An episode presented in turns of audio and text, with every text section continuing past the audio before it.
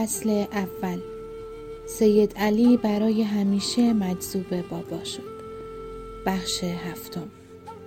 خاطرات جمعآوری شده توسط چاگان مستر. خوشبختانه چاگان مستر یا چاگان سیتارام دشموخ یکی از مندلی های بابا در آن زمان شروع به نوشتن خاطرات روزانه اشرام توکا کرد. اگرچه این دفترچه خاطرات فقط شامل یک دوره دو ماه است اما جزئیات نوشته شده بینظیر و نشان دهنده صمیمیت بابا با پسران و افزایش کار معنوی باباست. اینکه چاگان در یک شنبه هشتم مهر سال 1307 وارد اشرام شد نشان دهنده این است که پسرها در آن زمان به حضورش نیاز داشتند. برنامه روزانه پسرها این بود. آنها باید ساعت چهار و چهل و پنج دقیقه صبح از خواب برمیخواستند و دارشان بابا را ساعت پنج صبح می گرفتند و بعد از ساعت هفت صبح تا ده صبح مراقبه می کردند. سپس از ساعت ده تا دوازده و نیم استراحت یا بازی می کردند.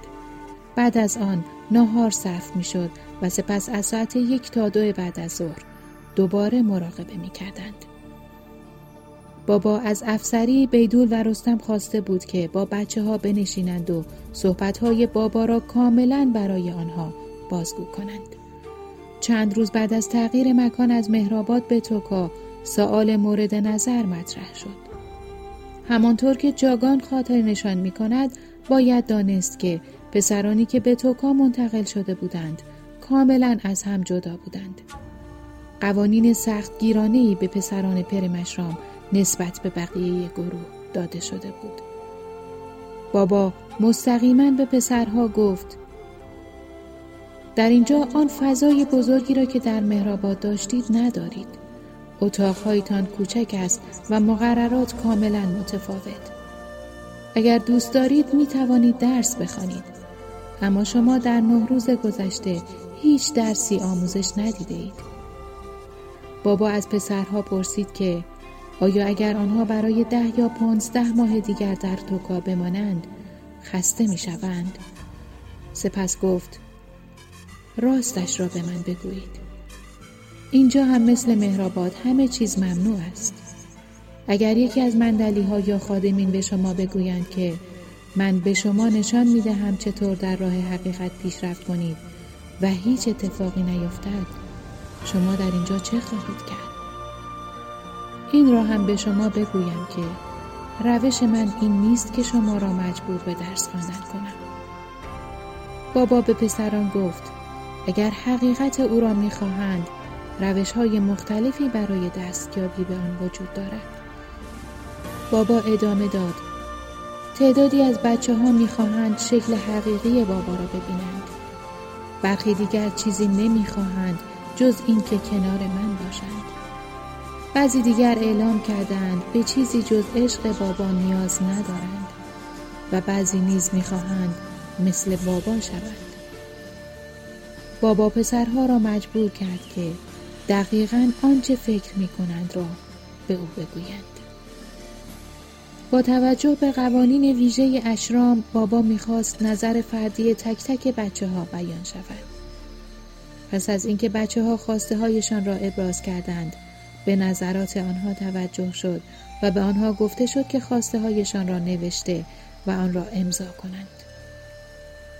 بعد از ظهر پسران پرمشرام بعد از مراقبه با هم در مورد سوالاتی که بابا کرده بود گفتگو کردند و در جستجوی پاسخ سوالات بودند. بابا خیلی زود پاسخهای فردی بچه ها را دریافت کرد. اگر هر یک از آنها می گفتند که تحصیلات آکادمی را ترجیح می دهند، بابا به سرعت آنها را به مهرشرام احمد نگر می فرستاد. بابا همچنان به رفتار خوب پسران تأکید داشت و گفت اگر پسری گستاخی کند به رودخانه انداخته خواهد شد. بابا همچنین تلاش خود را کرد تا والدین بچه ها را راضی نگه دارد. تا به آن حد که حتی چند پسر را به همراه افسری برای ملاقات های کوتاه با والدینشان به مهرآباد احمد نگر فرستاد. جدول زمانی روزانه که از مهر برای پسران توکا تصویب شد نشان دهنده برنامه دقیق و منظم آنها بود. آن جدول از این قرار است. ساعت پنج و نیم صبح برخواستن از رخت خواب شستشو و مسواک زدن. ساعت شانزده و پانزده دقیقه صبح صرف صبحانه و پس از آن پیاده روی. ساعت هفت تا ده و نیم صبح پرداختن به مراقبه. ده و نیم صبح تا دوازده و پانزده دقیقه ظهر حمام کردند. کسانی که در این زمان حمام نمی کردند باید بدون انجام مراقبه استراحت می کردند. ساعت دوازده و پانزده دقیقه تا دو بعد از ظهر وقت پرداختن به نهار و مراقبه بود. ساعت سه و پنجاه دقیقه تا چهار بعد از ظهر اختصاص داده شده بود به حضور در درمانگاه.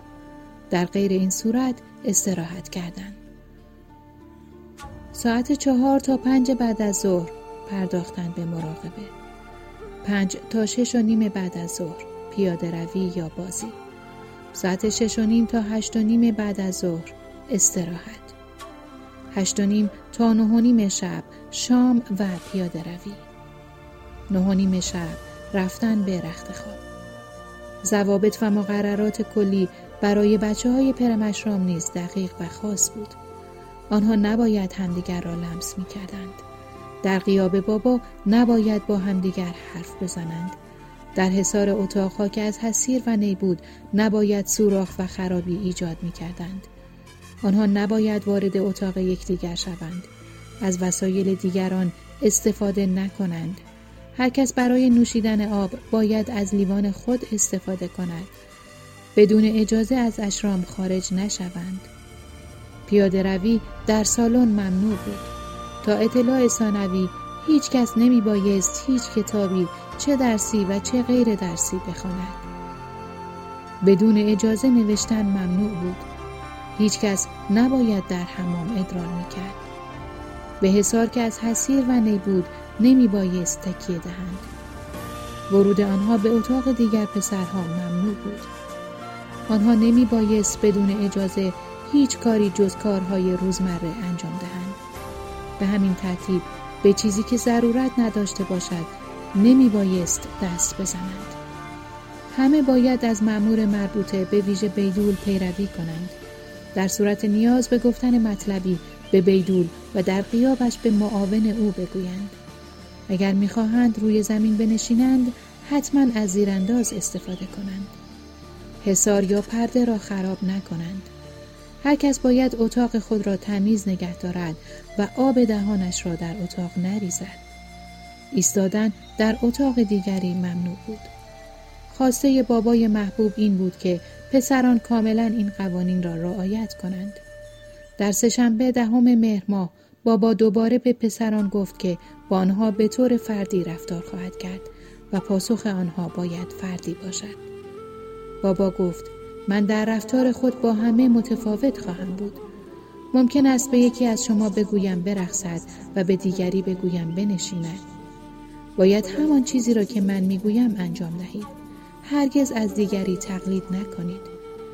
بابا به پسران گفت که فردا صبح برای پنج روز توکا را ترک می کند و هنگامی که به اشرام بازگردد اعتکاف طولانی را آغاز می کند.